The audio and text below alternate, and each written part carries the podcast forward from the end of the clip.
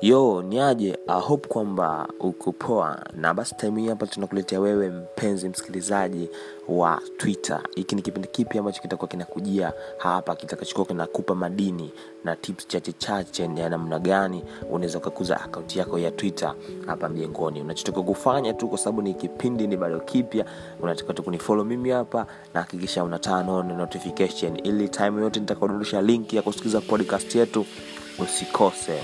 Yo grow up with Trone digital. Asante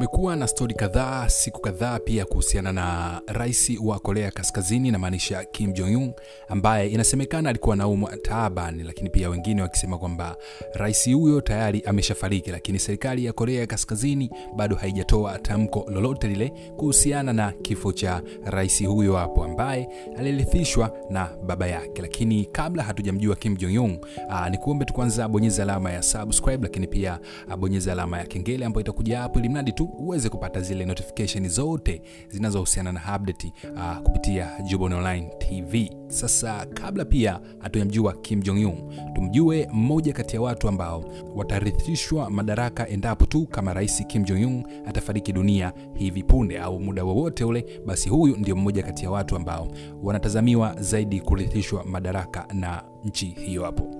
Pengine kama isingetokea uvumi katika mitandao kuhusu rais Kim Jong Un wa Korea Kaskazini, basi leo tusingemfahamu mwanadada Yong Jong ambaye ndiyo mtu mwenye uwezo mkubwa wa kurithi madaraka. Inakuwaje mtu huyu awe na uwezo wa kurithi madaraka katika nchi hiyo hapo? Basi shuka na uzi huu hapa ambao umeandikwa na Kichala Twitter, ambaye unaweza ukamfollow kupitia akaunti yake ya Twitter ambayo inatumia tron underscore tz, lakini pia umesoma nami Ger Gerard Kim Yo Jong alizaliwa tarehe 26 ya mwezi Septemba mwaka 1988.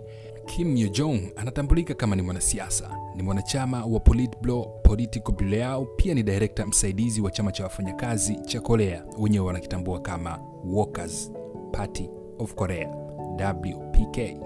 Uhusiano wa Yo Jong na kakake Rais Kim umekuwa ni wa karibu zaidi kutokana na kwamba walilelewa pamoja wakiwa katika masomoni nchini Switzerland baada ya baba yao kuepusha na babu yao kwa kuwa hakutaka watoto wake walelewe kama alivyolelewa yeye. Hakuna kilichojulikana kuhusu shughuli za Kim Yo Jong katika miaka iliyofuatia baada ya kurudi kwake Korea Kaskazini mnamo mwaka 2000 au 2001, ingawa aliripotiwa kufuzu katika chuo kikuu cha Kim Il-sung cha Pyongyang mnamo 2007 na digrii ya sayansi na kompyuta.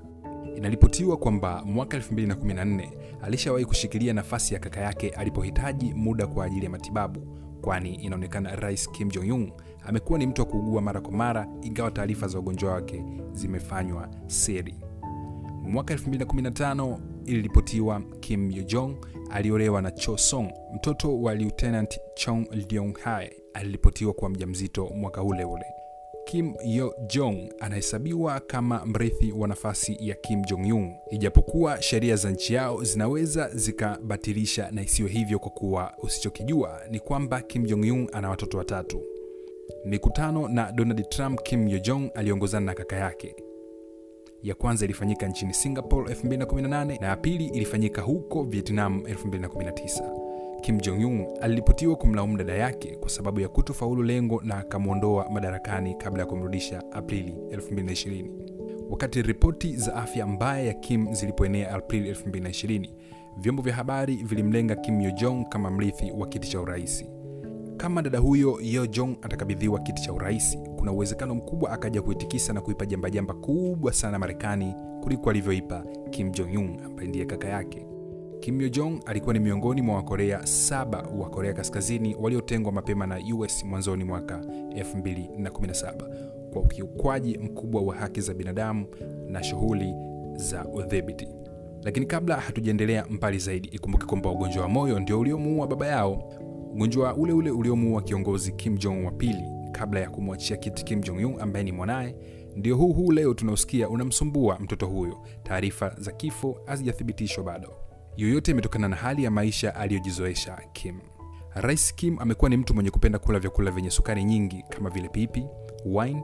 Mbali na hayo, ni mtumiaji mbobezi wa sigara. Pichani ndiye baba wa rais Kim Jong Un. Enzi ya uhai wake alikuwa mtumiaji wa sigara aina ya Rotham yenye tumbaku asilia kutokea nchini Afrika. Basi leo tuishie hapo kwa kujua kwa ufupi tu maisha ya dada wa Kim Jong anayetambulika kama Yo Jong, lakini pia tumegusia maisha ya baba yao Kim Jong wa pili. Lakini kabla hatujamalizia, tukwambie tu kwamba kuhusu ugonjwa ambao unamsumbua Kim Jong Un ambao inasemekana kwamba ni ugonjwa wa moyo kama ambao ulimuua baba yao, basi tutakuletea makala zaidi kugusia nafasi za uraisi katika nchi hiyo hapo ya Korea Kaskazini, lakini pia tutagusia suala la urithi wa uraisi katika nchi hiyo hapo, lakini bila kusahau kwamba tutakuletea na kufanya uchunguzi zaidi kujua ni kweli kama Kim Jong anaumwa au ni blabla tu ambazo Marekani wameamua kuzishikilia na kuziweka katika nafasi ya juu sana, kwamba rais huyo hapo yupo hali taabani. Endelea kufuatilia Jubon Online, lakini pia usahau kubonyeza alama subscribe na kubonyeza alama notification, uendelee kuwa wa kwanza kupata update zozote zile.